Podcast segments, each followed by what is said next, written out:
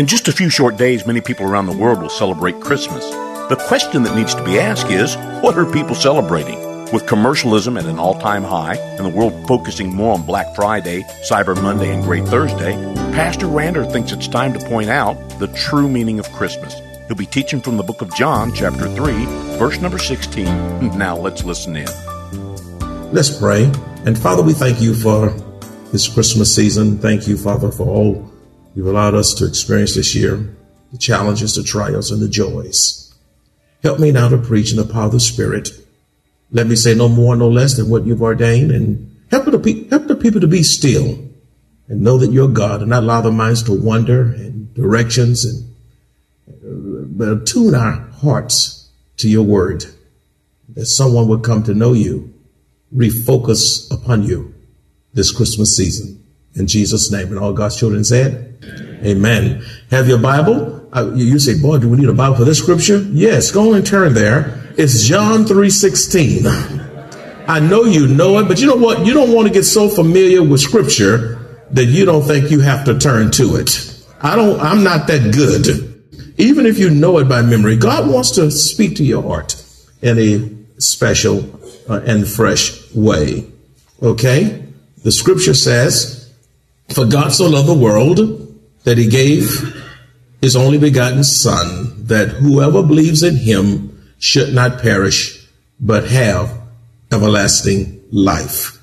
And from this passage of scripture, I want to preach the true meaning of Christmas.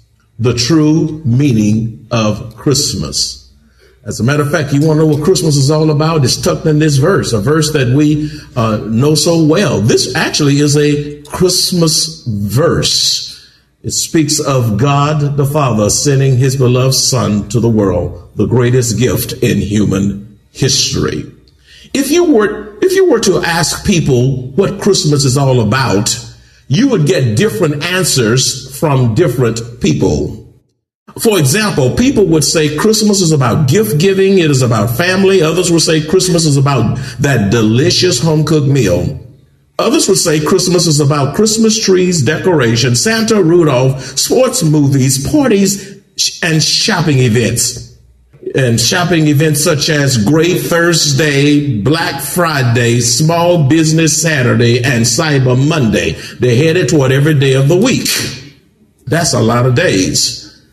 And people rush to wait in line and even stampede like animals to get that hot commodity, even at the cost of hurting, fighting, and killing others, such as in the case of a Walmart in Long Island, New York, where a 34 year old employee was pronounced dead after a mob after a, after a mob of shoppers broke down the doors, knocking the employee to the floor at the same location, a 28 year old pregnant woman was taken to a hospital for observation and three other shoppers suffered minor injuries as well. Now, you know that is beast like, animal like, just to get a sale.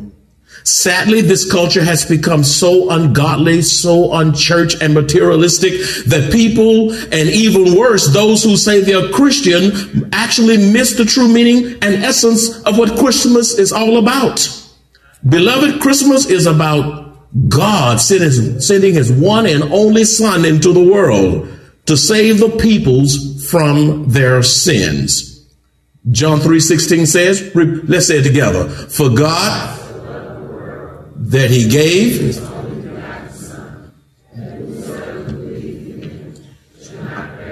but have everlasting. In that verse is Christmas. Well, if, if we're going to celebrate Christmas, Christmas is about whom? Jesus, right? So the question is, who is Jesus? Who is Jesus?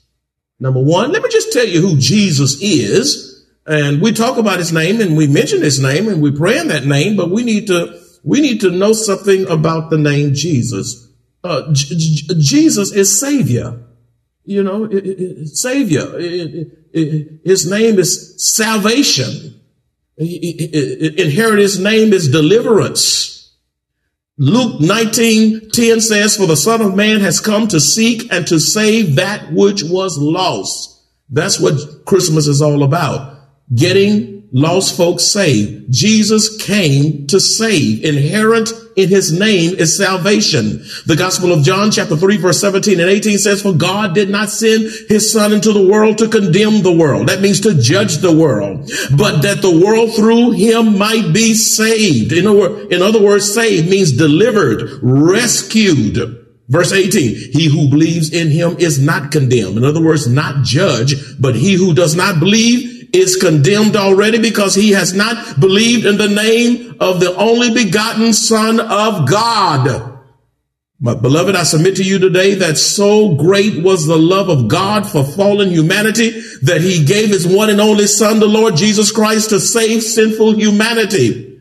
And those who place their faith and hope and trust in Christ alone will have everlasting life with him in heaven. Jesus is Savior. Who is Jesus? Secondly, Jesus is King. Say King. Uh, in Matthew chapter 2 verses 1 and 2a says, Now after Jesus was born in Bethlehem of Judea in the days of Herod the king, behold, wise men from the east came to Jerusalem saying, Where is he who has been born king of the Jews? King of the Jews. In the Gospel of John, chapter 18, verse 37a, uh, Jesus, when questioned, questioned by Pilate, Pilate therefore said to him, Are you a king then? What a profound question. He's, he's, he's, he's questioning the Savior. Uh, uh, are you the king then? Jesus answered, You say rightly that I am king. For this cause I was born. In other words, Jesus in this passage affirms his own kingship. He affirms his own kingship. He says, you say rightly that I am king. By the way, who's on the throne of your life? Let me just pause right there. Who's on the throne of your life? Is it yourself or is it King Jesus? My friends, he is either Lord of all or he is not Lord at all. He says, you say rightly, and I submit to you today that Jesus is King. Jesus, and with that verse, I want to say something here. Jesus did not come as heir apparent to the Roman throne or any other earthly throne. Jesus, Jesus did not come as a regent. He did not come as an earthly prince. He did not come as a duke, but Jesus came as the prince of peace, the savior, Lord and king. Jesus is king. So not only number one, Jesus is savior. Number two, uh, we said Jesus is king. Who is Jesus? Number three, Jesus is truth. Say truth. First John 5:20 speaks uh, of the validity of the truth of Jesus. Uh, First John 5:20 says, and we know that the Son of God has come and has given us an understanding that we may know him who is true and we are in him who is true in his name, Jesus Christ. Jesus Christ. This is the true God and eternal life. Look in this verse. You see, truth, truth, three times. True, true, true. The, Jesus is the true God. There's none like him. And he alone uh, provides eternal life. No one else can do that but King Jesus. In other words, when we say Jesus is truth, let me just help you out a little bit. Jesus is the embodiment and essence of truth. He is the embodiment and essence of truth. In him was no dis, no sin, no deceit. In him was no guile, no deception, and no falsehood. Now, who here can claim that? All of us in here have sinned. We all have deceived. We all have guile. We all have been involved in some kind of deception, and we all have not been totally pure 100% of the time. Only Jesus can make that claim. As a matter of fact, First Peter chapter 2 verse 22 speaks of the sinlessness of Christ. In First Peter 2 22 it says, who committed no sin, nor was deceit found in his mouth. I don't want to ask you when the last time you lied. because you might tell a lie in church. You don't have to think all the way back to January. Oh, well, uh, no, it hasn't been that long since we lied. It's, isn't it easy to lie? And some folk been lying so long they can just tell a smooth lie. But in Christ is no guile, no deceit, no, no dishonor, total truth. In other words, Jesus was born without sin and lived a totally pure and holy life. Even the angels in heaven continually worship King Jesus as a holy God. They affirm the holiness of God. I think we'd all agree Christmas is a special time of year. It's a good time for seeing family and friends you may not have seen for a while. It provides a break from work or school. It also is a time for travel and entertainment. Though all of these are great, they don't touch on what's most important about this holiday. Join us today as Pastor Rander continues to remind us about the true meaning of Christmas. He'll be speaking from the book of John, chapter 3, verse number 16 in Isaiah chapter 6 verses 1, 2, and 3.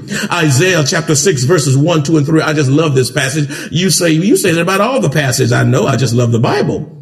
In Isaiah 6, 1 through 3 is a wonderful passage that I never can just get used to. It says, in the year that King Uzziah, I know some of you say Uzziah, either way, go ahead. Uzziah died. I saw the Lord sitting on a throne. High and lifted up, and the train of his robe filled the temple. Above it stood seraphim. Each one had six wings. With two he covered his face. With two he covered his feet. And with two he flew. Angels can fly, y'all. And one cried to another and said, Holy, holy, holy is the Lord of hosts. The whole earth is full of his glory. Mighty day, uh, just, just all, every day. Angels, holy, holy, holy, holy, holy, holy, holy, holy, holy, holy, holy holy, holy, 10,000 years, holy, holy, holy, holy, holy, holy, holy, holy, holy, holy, holy, holy, holy, holy, holy, holy. Why you just gonna shout, holy, holy, holy, holy, holy, holy, holy, holy, holy, holy, holy, holy, holy, holy, 10,000 more years, holy, holy, holy, holy, holy is the Lamb of God. Acknowledging and affirming the holiness of God. Who is Jesus? Jesus, my friend, is the only way. The only that make folk mad as hell. But they can get as mad as hell is still the gospel truth. John 14, 6 says, Jesus said to him, I am the way, the truth, and the life. No one comes to the Father except through me. You can't get by me. You can't get around me. You can't get over me. You can't go under me. You got to come That's it. Not through Buddha, not through Islam, not through Shintoism, and any other ism through me, Jesus. Acts 4:12 says, "Nor is there salvation in any other, for there is no other name under heaven given among men by which we must be saved." No other name. Not a Draper name, not a Martin Luther King name, not a, not a whoever name you can think of. No other name, not an Obama name, not a, not a, not any other name. No other name but the name Jesus. In other words, God sent his one and only son because the only way to be reconciled back to God and have peace with him is through Jesus Christ alone. Only way you can have peace is through Jesus. These verses speaks of the exclusivity of the gospel of Jesus Christ. He is the only way into the kingdom of God. And if you don't have Jesus, you are lost and you're headed to a Christless eternity without God in hell, which will ultimately end up in the lake of fire, according to Revelation 20. Who is Jesus? Fifthly, Jesus is God. Wow. That's why he's the only way because he is God. I love that passage and the great passage in the Gospel of John, chapter 1, verses 1 and 2, and then skip down to verse 14. It says, In the beginning was the Word, and the Word was with God, and the Word was God. In other words, the, the virgin birth of Jesus was not the beginning of God. Jesus was with God in the beginning. The virgin birth was, was the beginning of his humanity on earth, his humanness on earth. But Jesus was with God in the beginning. When was that? How long was that go? In the beginning. That's all we can say. It was so, it was so far back there. All you can say is what? In the beginning. He was in the beginning with God because he was God. Verse 14 says, and the word became flesh and dwelt among us and we beheld his glory, the glory of the only begotten of the Father, full of grace and truth. John 14, 9 and, uh, and 11 says, Jesus said to him, have I been so long with, with you so long and yet you have not known me, Philip? Come on now. Come on, man. Haven't you seen enough to know who I am by now? Get over it, man. What else do I have to do? In other words, he who has seen me has seen the Father. In other words, uh, Jesus was the exact copy of God. He, he was exact, exact copy. It's like looking at a, a, a, a photograph of a person. And that's the, that's the best we can do with this thing because we're not humanists. Jesus Christ is the exact copy of God on earth. I mean, the, the, the heavens declare the glory of God and, and all of these things. But this is the supreme example. The prophet came and talked about Jesus and preached about Jesus and was stoned for the sake of Jesus and God. But but God says, I'm going to do you more than my creation. I'm going to do you more than the prophets. I'm going to send my one and only son. And I'm going, and I'm going to announce to you today that he is, he is God. Verse 11 says, believe me that I am in the Father and the Father in me, or else believe me for the works themselves. In other words, my miracles attest and validate that I am God. In other words, these passages are saying, my friend, Jesus was not only a man, he was not only a great teacher. He was not only a great prophet. He was God in human flesh, which means incarnation. All of that was who is Jesus. I hope that helped. Allow me to transition now, now to why did Jesus come? Now that we know he, who he is, why did he come? This is what Christmas is all about. I'm talking about the true meaning of Christmas. Why did he come? Number one, Jesus came because of the Father's love. He came because of the Father's love. For God so loved the world that he gave his only begotten son that whoso believeth in him should not perish, but have everlasting life. In other words, a fallen and depraved humanity was headed to a Christless eternity. But the Father's love provided salvation for the world that was in, for a world that was in despair and hopelessness. Love was provided through Jesus Christ. He was the only hope in the midst of a fallen, dark, decadent world. Jesus came because of the Father's love. Number two, he came to save us from our sins.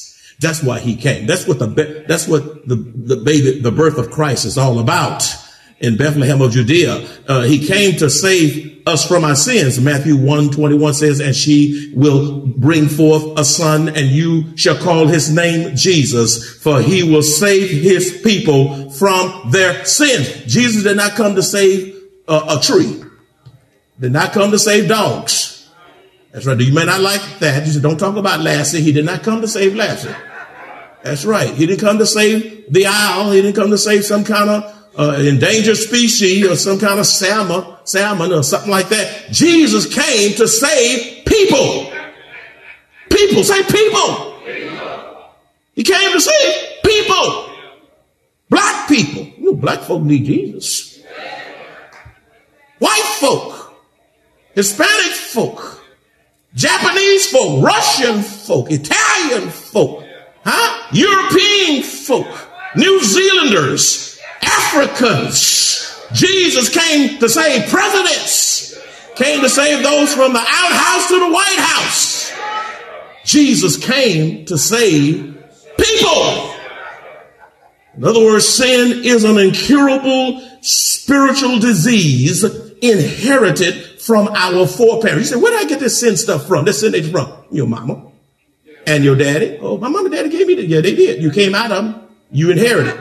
Where did they get it from? Their mom and daddy. Who else? How did they? Their mama, daddy, mama, daddy, mama, daddy, mama, daddy, mama, daddy. All the way back to Adam and Eve. Wow. So sin is an incurable spiritual disease inher- inherited from our foreparents, Adam and Eve, and the only cure for our sin sick condition is the blood of Jesus Christ. 1 Corinthians 15 22 says, For as in Adam all die. You know why? Because Adam is the federal head of the human race. And when Adam, we sinned in Adam. When Adam and Eve, they were the human race. And when they failed, we failed in Adam and Eve. But the second Adam, Jesus Christ, came and, and saved us out of what uh, Adam messed us up in. First Corinthians 15, 22 says, For in Adam all die, even so in Christ all shall be made alive. Number three, why did he come? He was the only one qualified to be our Savior and Redeemer.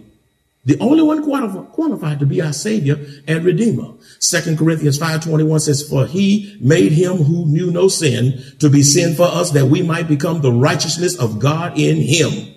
In other words, Jesus was holy and he was, he, he was without sin in order to take on our sins. Hebrews 10, 11 and 12 says, and every priest stands ministering daily and offering repeatedly the same sacrifices. Another bull, another goat, another sheep, another go- uh, bull, another goat, another sheep, pigeons, doves, whatever, which can never take away sins. That's why they had to keep offering over and over again because those sin offerings, they could never fully atone sins. But this man, I like that. Say this man. That verse speaks of the humanity of Jesus Christ. But this man, this God man, after he had offered one sacrifice for sins, forever sat down at the right hand of God. In other words, Jesus Christ was the only divine sufficient substitute who could totally satisfy the wrath, the wrath and righteous demands of a holy and just God. The blood of Jesus Christ was the only thing that could satisfy the wrath as well as the righteous demands of a holy and just God. Jesus sat down. You see, you see that in the verse? Jesus sat down at the right hand of God because his redemptive sacrificial work was complete. He was through. He, never again will there be another sacrifice for sins. Forever finished. Now, some of y'all sitting down and you've never started to serve God. Why did Jesus come? Fourthly, Jesus came to defeat Satan. He came to defeat Satan. In Hebrews 2.14, it says, Inasmuch then as the children have have partaken of flesh and blood, he himself likewise shared in the same. In the same what? Flesh and blood. That through death he might destroy him who had the power of death, that is the devil. Now there is a devil. If you don't believe there's a devil, you really been duped. You really messed up. And Satan have uh, made folk to think that there is no devil, but there is a devil, and he's real. And his works are manifested everywhere. First John 3 8 says, He who sins is of the devil. Uh, for the devil has sinned from the beginning. For this purpose, the Son of God was manifested that he might destroy the works of the devil. He came, my friends, to defeat Satan. And let me tell you, he defeated him big time. Jesus partook flesh and blood to defeat Satan and his works. Satan is fighting a losing battle. That's his nature. He already knows his destiny. What he wants to do is bring as many folk into eternal damnation as he possibly can. And, and, and listen, the closer we get to the return of Christ, the busier that devil's going to get. The busier he's going to get. He's at work but he's been disarmed through the resurrection of Jesus Christ. In other words, he is fighting a losing battle under the feet of Jesus. And his ultimate end is to be cast into the lake of fire. Revelation 2010. In Revelation 26, 2010, it says, uh, the devil who deceived them was cast into the lake of fire and brimstone where the beast and the false prophets are and they will be tormented day and night. How long? Forever and ever.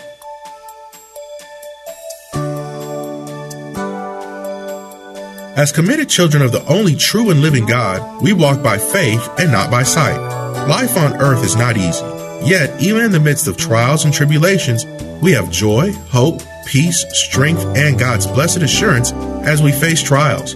Best yet, we look forward to hearing our Savior say, Well done, thou good and faithful servant, and eternal life with our Lord and Savior. If you enjoy this kind of biblical teaching or would like to hear this message in its entirety, please visit us at Maranatha Bible Church, located at 7855 East Loop 1604 North in Converse, Texas, or call us at 210 821 5683.